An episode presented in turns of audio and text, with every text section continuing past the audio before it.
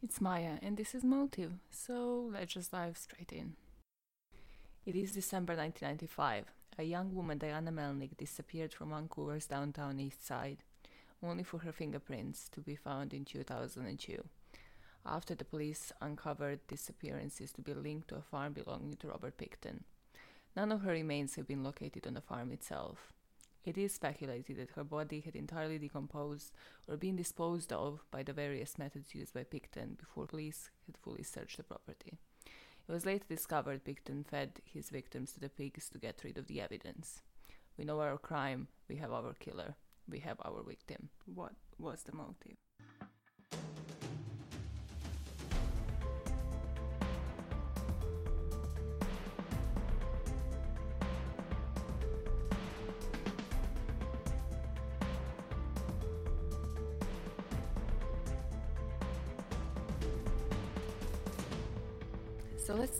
Uh, from the discovery and how the police actually got on to what was going on at this farm. Here we are focusing on the events around the discovery and the disposal to see how that plays into the pieces of this puzzle when we talk about motive. Because obviously it shows who his allies were, it shows um, what were the events just before the murder, how, you know, might show how he actually managed to lure his victims and then obviously shows how you know he dehumanized them so the disposal methods of Pickton. So the worker from his uh, farm, Bill Hiscox, actually noticed, huh, there's something strange happening here. So there's a bunch of women who are, you know, um, nicely dressed, but they kind of look like sex workers coming into this farm, and then they're never coming out of it, you know, and that has been happening for quite a while now. So he was quite suspicious and um, he first reported it to the police. However, the police was pretty ignorant, as you could guess, um, because there was a bunch of sex workers involved disappearing from the part of Vancouver that was famous for sex work, so they weren't taking this seriously to begin with. So it was only in 2006 that they actually executed a search warrant. So once Hiscox reported it, but it wasn't even for prostitution or killings or anything of that sort. It was for uh, firearms, so they searched the property for the firearms. So now you might wonder how was he getting away with this? Um, you know, how were women disappearing on his farm for this many years? So there's a few things. First of all, um, we will cover it later, but um, were wealthy. And second, it didn't help that he was surrounded himself with proper scum. His brother David meddled in crime himself. He has been accused of sexual assault um, himself, but managed to avoid the charges because, well, he applied some intimidation techniques a lot of times for anything that would happen, you know, to him or his brother. So he kind of protected the family that way. Of course, the farm workers were involved, so it was kind of the intimidation techniques and the fact that they were actually wealthy and could pay up for this you could really say, you know, David Pickton was the old age Kevin Spacey. Oh, you haven't heard about the memes going around from Kevin Spacey and the articles that initiated those memes? Well, um, if anybody out of, you know, 10 of you that are actually listening to this have connections and can report me, do, do, do yourself justice. Do justice for yourself and me and skip to the next 60 seconds because it is pretty conspiracy theory, House of Cards real life plot kind of situation. so basically, there have been articles recently, I think two of them in the space of like a week, and then one in October, November, where everybody that accused um, Spacey of sexual assault is kind of dropping dead. So there's three dead victims, and then everybody else is dropping the charges. So not saying anything, but this is pretty much how it went in the Pickton's case, so nice comparison alignment there. stay alive, guys, stay alive. So, Robert and David Pickton were arrested, and police obtained a second warrant using what they had seen on the property to search the farm as part of the BC Missing Women investigation. So, um, by what they found, so they did find, you know, some of the women's clothing, they find really weird objects. So, you know, a dildo, well, a gun with a dildo as a holster. Hold that thought, I just googled it. Holster is the thing that actually holds the gun. So it was not a part barrel. that's the word I was looking for. It would be really strange if dildo was, you know, the actual holster. Why am I? Why is everybody focusing on this part of the story so much? On that day, Robert Pickton was charged with weapons offenses. Um, both of the victims were later, later released. However, the police actually kept an eye on Robert Pickton because obviously he was the weirder one. So it's actually lucky that, well, not lucky, but that Bill Hiscox testified um, in this case and actually brought it to the police in the first instance. What Hiscox said um, was that Pickton sometimes exhibited bizarre behavior despite of the evidence, no evidence of the substance abuse, which would draw attention. I mean, that like the women were going into the farm and never coming out of it. So the police, why the police ignored it for so long is because, well, they, they were rich. We will mention the the Piggy Farm Society as well, to which you know anybody important in that area of Vancouver would actually turn up to. And also, what would happen is um, that they were unfortunately sex workers. So, as we know, you know, the police would just discard them as runaways and would never investigate these cases. So, on February 22nd, finally, so in 2002, um, Pickton is arrested and charged with different counts of murder. So at first, he's just charged with two counts of murder it's only actually so they keep piling up, and it's only actually in May um, 2005 that Diana's um, Diana Melnick's murder is actually brought along with other murders, bringing the total number of first-degree murder charges to 27. He actually claimed that he killed 49. He was charged with 26, not 27, because there was a Jane Doe. Um, so what they managed to do is to obviously find different remains, so either different bones um, of the body somewhere on the farm that haven't been eaten by the pigs or sent to the rendering farm. And um, this Jane Doe, they couldn't actually identify one of the body parts at all, so they completely discarded it. If you really think about it, Pickton killed about 49 women over seven years period. That's if he was doing it on consistent basis. Let's say he was evening it out. That's seven victims a year. What always like bothers my insides and my brain is how much work is actually involved into this. So it's like just the planning that goes into how to get a woman, how to bring her actually home into a safe place, what to do with her, have sex with her, actually like kill her, degut her, butcher her, feed her to the pigs, or send to the rendering farm it is methodical, it involves a lot of time. And what baffles me is that they never see it wrong. They never stop like five years down the line. You're like, huh, maybe maybe I've had enough. Maybe it's just a repetitive action that I'm just possessed with. Like, why don't I stop? Why do I still think this is cool? they just never see themselves from the outside. You can take that as more of a psychological issue, to be honest, because they never see themselves from the outside and how the others look at them as psychos. I'm not in on the peer pressure, etc., but if you know, I have to think about what I'm doing and would it be judged by every single friend of mine, it would not be considered as utterly normal at all. Know, you kind of have to like put some peer pressure on yourself at times. But then I guess he didn't have any friends really, just, you know, the mates that worked at the farm and covered up these crimes. Side note what is my voice? Actually, multiple side notes. I'm just re listening to this to insert something in, you know, like a professional. Um, I just got out of breath just trying to make the two minutes work all together. So yeah, that's why my voice sounds shaky actual side note on that victim count is um, I've been to silent meditation and they would kind of strip you off from your name by assigning you room numbers and then if they need to address you they would address you with the room number. But still i found that so dehumanizing. Imagine how you know the families of these victims and the police has felt just just enlightening you know totally not depressing side note. Let's continue So these dramatic interludes are to introduce different sections. So now we're going to focus on the killing. So we are going seven years earlier to the killing of Diana Melnick. So, for us, in order to start deciphering actually the motive or the motives behind this killing, we need to continue with the murder and the murder scenes and how they were found. So, as mentioned, um, the bodies of the victims have been fed to pigs, and any remains were sent to the rendering plant for disposal.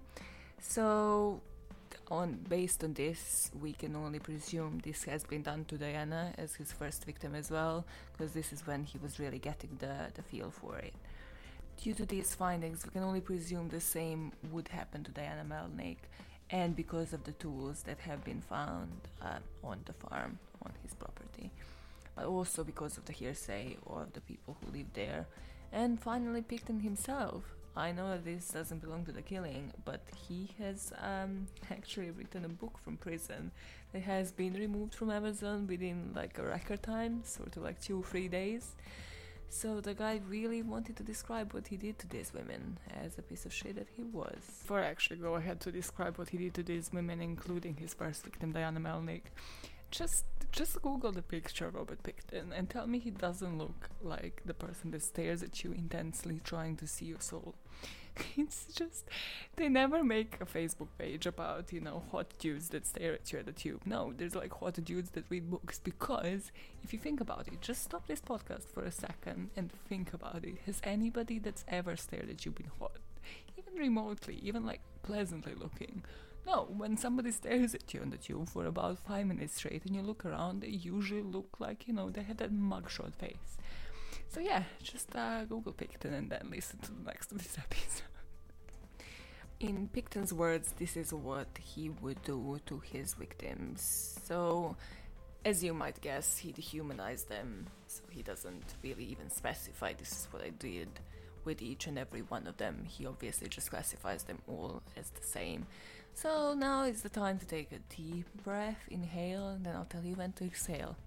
So Pickton had claimed that he brought his victims, who were prostitutes, sex workers, he says prostitutes, uh, to the farm, handcuffed them, raped them, killed them by strangling them, bled and gutted them, obviously what he would do to pigs, um, ran them through a wood chipper, and then feed the remains to the pigs. Another claim is that the victims were ground, basically would ground them and package them as meat. The rules he would use. Okay, so let me run you through this. So he'd pull up in the area where he was known, you know, as this nice guy, um, and so he would bring a sex worker home. There is actually one girl that managed to escape, and he was the one that testified against him. So he brought her home. For some reason, he didn't actually butcher her like the rest of the victims. So she managed to witness another girl being displayed as as you would display a pig, like just being displayed there on a hanger as meat, um, which was obviously one of her victims. So she managed to actually like scream or run away from the farm and escape him and then later testified against him. But what he would do, you know, he was totally nice. Basically, he pulled a nice guy thing all um, until they would come behind the closed doors. And then during the sex, he would become violent and accuse the victims of something, such as stealing from him, in order to build up his rage. So, again, really display of the behavior, he had to actually build up his rage in order to become violent and to be able to dehumanize them and see these women as pigs or as meat. And then he would restrain them, kill them by strangling or shooting them, and then butcher their bodies. Again, here a disclaimer. Has everybody heard word disclaimer? Not actually a psychologist, but why I said he had to build up the rage, and I think why he had to do what he has done to 49 women at his farm is because that's the place he would dehumanize them. So, I mean, if you do actually love true crime, and this is probably not the first podcast you have heard, um, you know, or just if you know Nazi history, and Nazi propaganda, um, it is actually so he would need confined space. He would need to, you know, disassociate from the real world and actually see these women as sex workers and, you know, not worthy of living, and to actually associate them to the animals that he bred his whole life. Another thing that helped with his killings, or rather with covering them up, was that actually Diana's Melny, Diana Melnick's one was the trigger for him to actually start the Piggy Palace Good Time Society.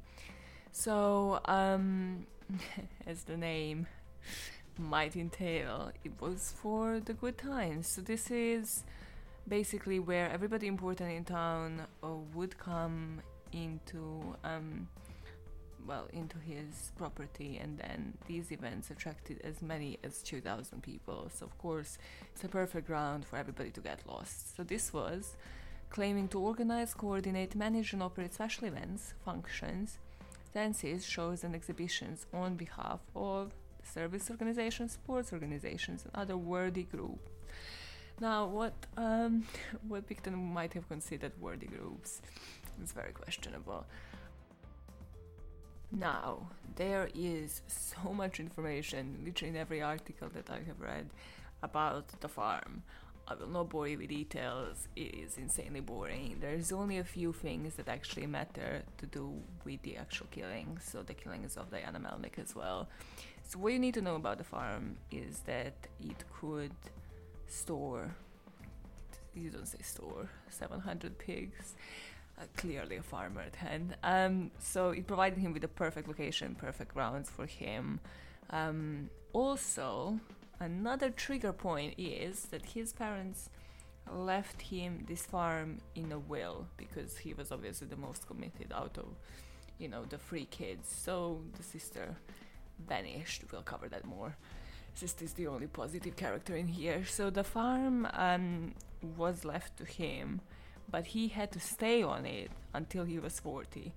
So he would then inherit about 100, 110k, so he would actually inherit 20,000 more than any of his siblings.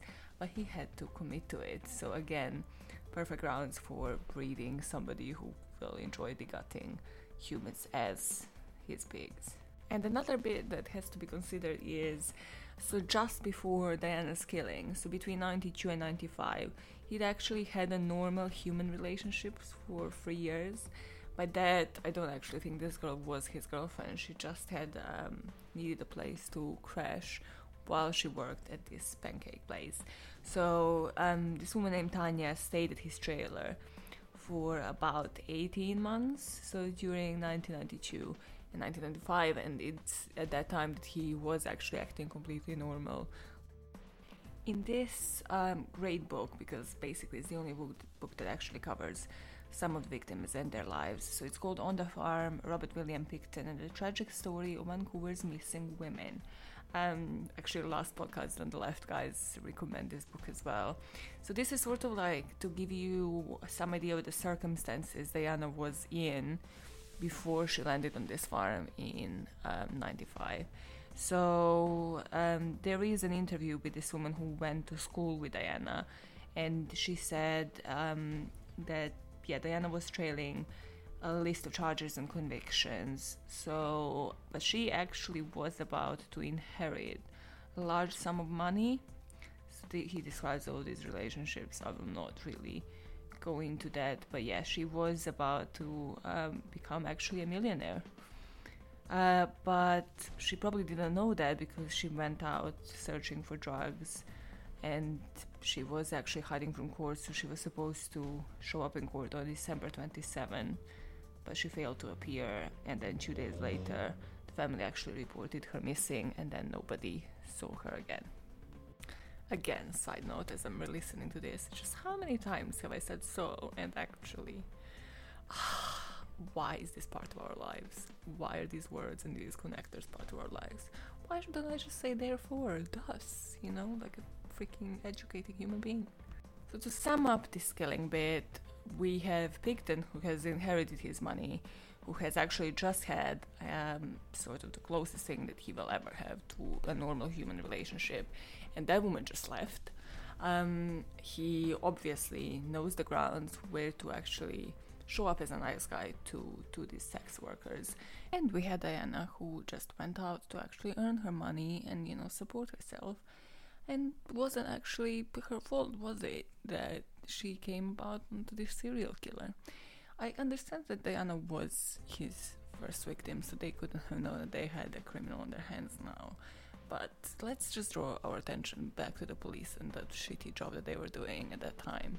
It's just the dodgy area where women were, you know, disappearing from. And then you have how many women again disappearing from the same area that never raised any flags, you know, despite people reporting the missing from the same area again. I mean, I get I'm armchair detective, but they didn't need seven years to connect the dots. And they would have needed much longer to actually pay attention to this, unless it was uh, like reported on completely different charges. We can only speculate on what exactly happened the night of the murder, but we know Diana Melnick came to his farm willingly, um, so it could have been the promise of the money, and her bones were later found, identifying her as one of the 26 victims of Pickton. I need a longer interlude, you guys. Motipod at gmail.com if you want to contribute with your sounds, with your art, with anything. But yeah, intro music would be nice. And uh, this short dum dums SVU like, but that I need the copyright to. So, serious, serious business. The background of Pickton and of Diana, as much as you can actually find on Diana, especially. You know what pisses me off with serial killers is that the victims are always just so degraded and so lost in the amount of the victims that they kill that you can now actually just find miserable amount of information on them, whereas you can find so much on Pickton. So, a bit of a history lesson. Uh, let's just have one quick interlude for the farm. In 1905, 52 years after the first Europeans settled in the area that is now called Poco, can't even bother to pronounce it, William Pickton, the great grandfather of the accused serial killer, bought land near a mental hospital. William Pickton raised hogs. His children grew up and raised hogs, and his children grew up and raised hogs. What is this writing about it? I swear I did not copy paste this twice. All on the very same farm. Oh, as in his children's children grew up.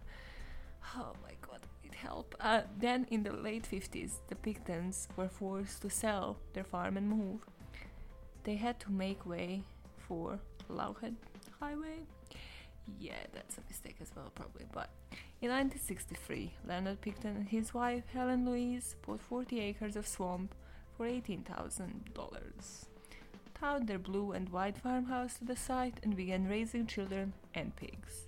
They had two sons, Robert and David, and a daughter, Linda, Linda, who was not brought up on the farm but in the city, where she attended boarding school. Linda is the true hero here. Fuck what everybody tells you.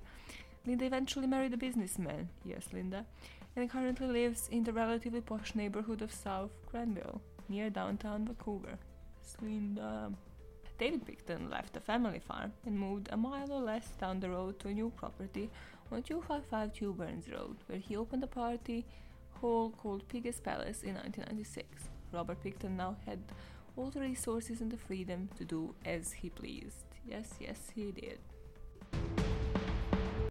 Okay, no seriousness, this is the actual background now. Childhood of Pickton, and then the victim. I just had to have that interlude on the farm just because such a dramatic, you know, passing on to generations, and this is why this farm is important. And nobody truly cares except that it just gives this guy endless grounds and endless, yeah, support to commit his crimes. So, there is actually only two events from Robert Pickton's childhood that have been chewed up and spit out if that's an expression, um, multiple times in every podcast, in every source that I have ever found. So let's just go through them because they have left the imprint on his mind and are very connected to the motives for his crimes. So one of them is basically his pet calf. He had calf as a pet, that's what that means. And his dad just hung him and just killed the calf. And you know, it was just like in a very nonchalant way. Robert Pickton came back from school, and his dad just um, showed him in the barn where, you know, just pointed him to the barn, said, "Hey, this is this is it."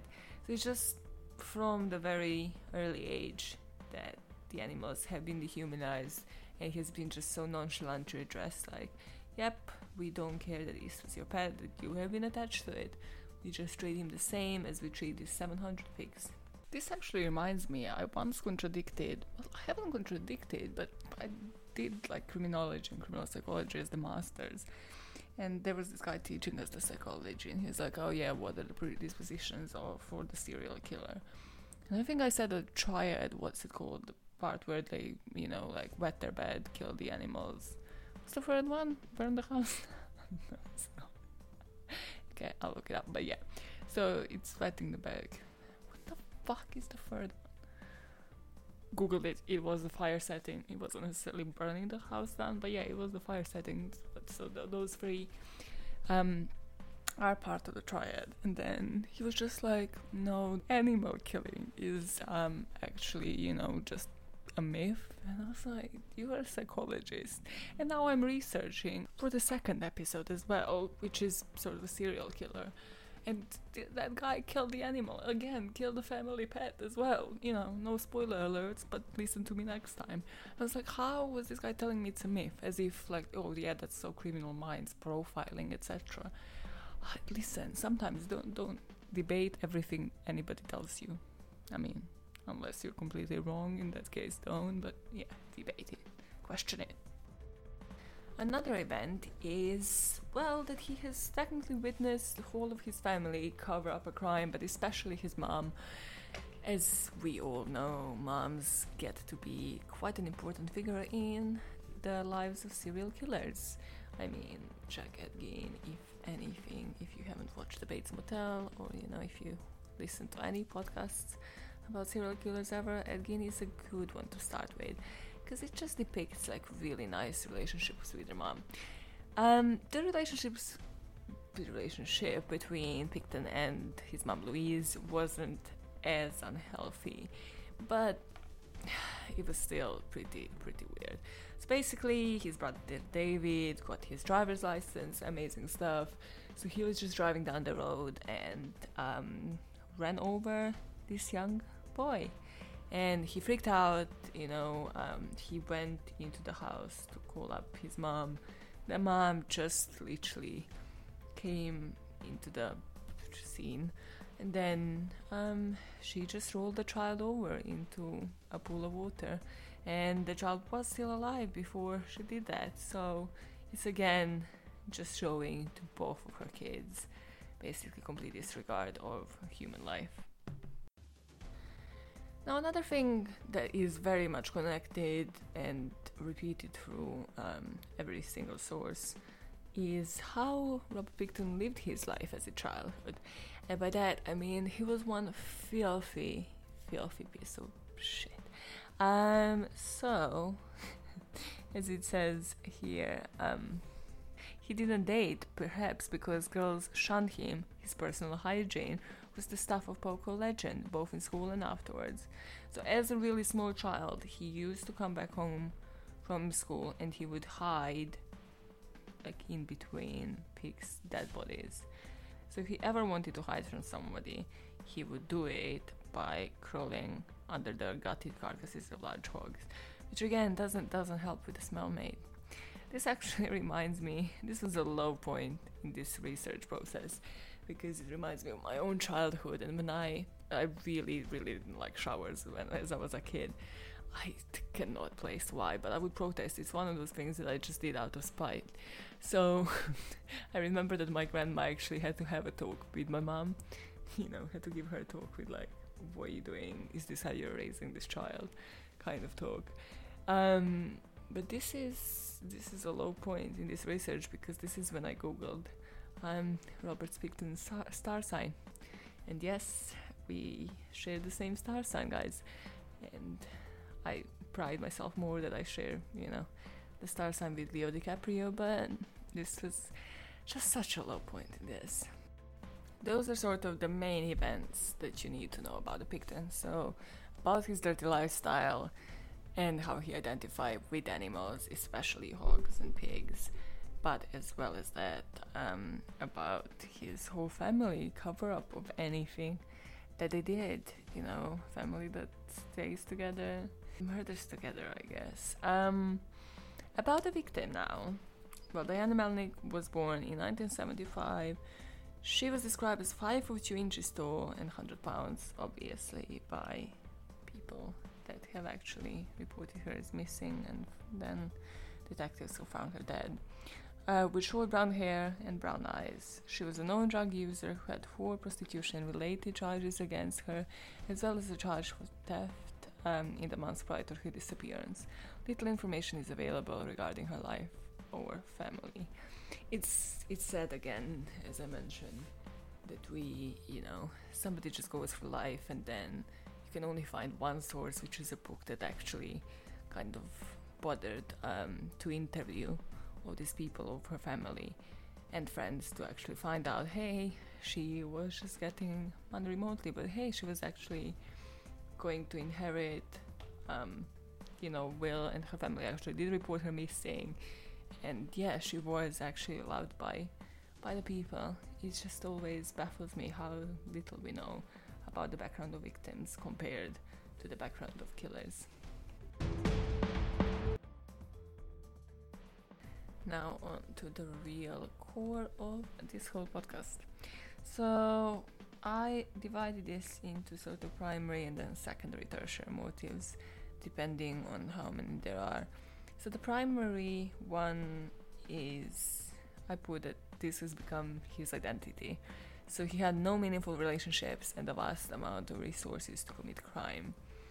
So um, had he, I believe, he pulled Linda, had he just been like, no, I don't care about this will, I don't actually care about staying at this farm, I'm just going to actually a normal life, you know, this has been my childhood, this is not who I am, that he wouldn't have ended up as a serial killer. However, um, he has stayed there, he has fully committed to it, and well, pigs were all of what he knew, and he knew how to dig out them you know how to breed them and then he just applied the same thing to humans. So there's two other things that said like replicating what he saw was okay. So obviously everything was normalized which fits in with his identity and how he was built up. So you know in the nature versus nurture nurture actually won here. We had seen that you know his blood brother and sister have actually been quite different. Yeah his brother was not the best human ever. Of course, he was and he is still a criminal, but compared to Pickton, you know, on a very smaller scale. Now, the next line says, Farm life is all he knew. ah, this script, man. Sometimes, sometimes I just wonder, do I write the mood wrong? Like, it's just Maya from the streets. Uh, farm life is all he knew. Then the next one says, fetishize the pigs, related to the animals. Ah, this is just becoming next level. Okay, so everything ties in with the first motive. uh, I just recently, I remember I recently had a conversation with somebody about the food fetish. Not food fetish, food fetish. Feet fetish. Food fetish? Food fetish. And um, they basically said that uh, the person is either born with the predisposition to have it or not. So, like, every you know every second one of us might actually end up having a food fetish. I didn't google it i don't know if this is factual or not. It's just one of these things when i see the word fetish now pops up into my mind. By fetishize the pigs i mean he related to animals more than with humans but he would still murder them in the end. So that was obviously the ending to most of his relationships with women as well and then the secondary or tertiary, were all of these above tied with a primary motive? okay, secondary motive um, is that he actually, in the end, ended up doing it for publicity. So the first motive is um, what I still believe is true in his first victim's case. So that's why I sort of go with serial killers, and analyze the first murders, because that's when it's most visible and we can actually discuss what motivated them to kill initially. But then, obviously, with time and with the Piggy Palace and um, in his prison and the way that he actually went on to write his book, I believe a lot of it was publicity in the end as well. Like it ends up being with every serial killer. He actually, not just that, but there are reports that he actually wanted to to have a round number of victims to 50. Again, that just tells you everything about the person. So, you know, he claimed he killed 49, but he actually wanted to round it up to 50 and to, you know, be the most gruesome serial killer. It's it's really weird that that this guy is probably one of the very few millionaire serial killers, you know. One was H.H. Holmes, and then I don't actually know. Are there any other millionaire serial killers? But yeah, that somebody actually can have this money, can have this farm, and actually decide, hey, 50 is the number of the women I kill. Well, that's it for this episode of the motive. Actually, that's not it for the episode, that's it for the actual discussion of the crime. I have some other bits and pieces for you, but before that, um, email me motivepod at gmail.com. Any feedback or any disagreements, you know, you don't know what you're talking about when it comes to Robert Pickton. This is the actual motive. And um, email me any conspiracy theories and motives behind other famous crimes that you might want to figure out or want help figuring out or know for sure that they are true and correct. And I shall discuss them with you next time. Uh, but for now, I have a section called Rapid Fire Facts, which, considering the chunks of these, uh, some of them are not rapid fire facts, but they might explain a few things that I have found out during this research. So, in 2016, a book claimed to have been written by Pickton entitled Pickton, in his own words, went up for sale and initiated controversy, critical petitions, and actions by government to prevent it prevent Pickton from profiting from the work, as I said, was removed from Amazon immediately. Because of the book that I quoted, I have this Gary Leon Ridgway, Green River Killer. It's just that this guy in the book uh, actually stated middle names for every single serial killer that he mentions. So the context here is obviously that, you know, the police didn't give a fuck much because it had been um, the area of Vancouver had been covered by multiple serial killers at the time, one being Gary Ridgway, but it just mentions middle names, which I find fascinating. Is this what needs to be done in Canada, guys? Is this what needs to be done for book research? Do I need to mention, you know, middle names for everybody I speak about and of? Um, and then Murderpedia describes him as a former pig farmer, which again I find a great title. It's just like former basketball player former pig farmer. Does it does it hold the same accountability? Does it hold the same strength? Um, sentenced to life in prison with no possibility of parole for 25 years, the longest sentence available under Canadian law for murder. Yep, um, I included this as obviously you've seen the structure of how I present this is quite different, so it kind of goes backwards. Um, so we don't actually cover, you know, the trial and how many years was he sentenced. So we just focus on different bits that are important for the motive. And then, actually, why I wanted to cover this first is because of the Criminal Minds episode that isn't on Pickton, but in 2008, the television series Criminal Minds featured an episode set in Sarnia, Ontario, which followed the case where a large number of victims were killed and their bodies were fed to pigs. Most of the other elements of the crime, however, were significantly different from the real case. In Canada, the episode aired with an additional content warning stating that the specific episode might upset, upset some viewers due to the storyline being closely tied to actual events. Just Google Criminal Minds Pig episode. It is disturbing It made like a really good impact on me. It's really good impact is not what I should be saying here, but yeah, it made a great impact on me, and that's why I decided to choose Pickton. the first one. Nobody told me how much you need to hydrate during recording this. The sources that have been used for this episode Unidentified Wiki Wikipedia, Listverse, the Canadian Encyclopedia, the book On the Farm, Robert William Pickton and the Tragic Story of the Vancouver Missing Women, didn't write who wrote the book. Great. City News 1130, The Star, and a last podcast on the left. It's actually a four part series.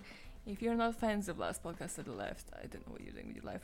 It perfectly describes his childhood in so much detail with so many reenactments. just wish I could be like these guys with so many voices. Ah, Henry, you're the dream.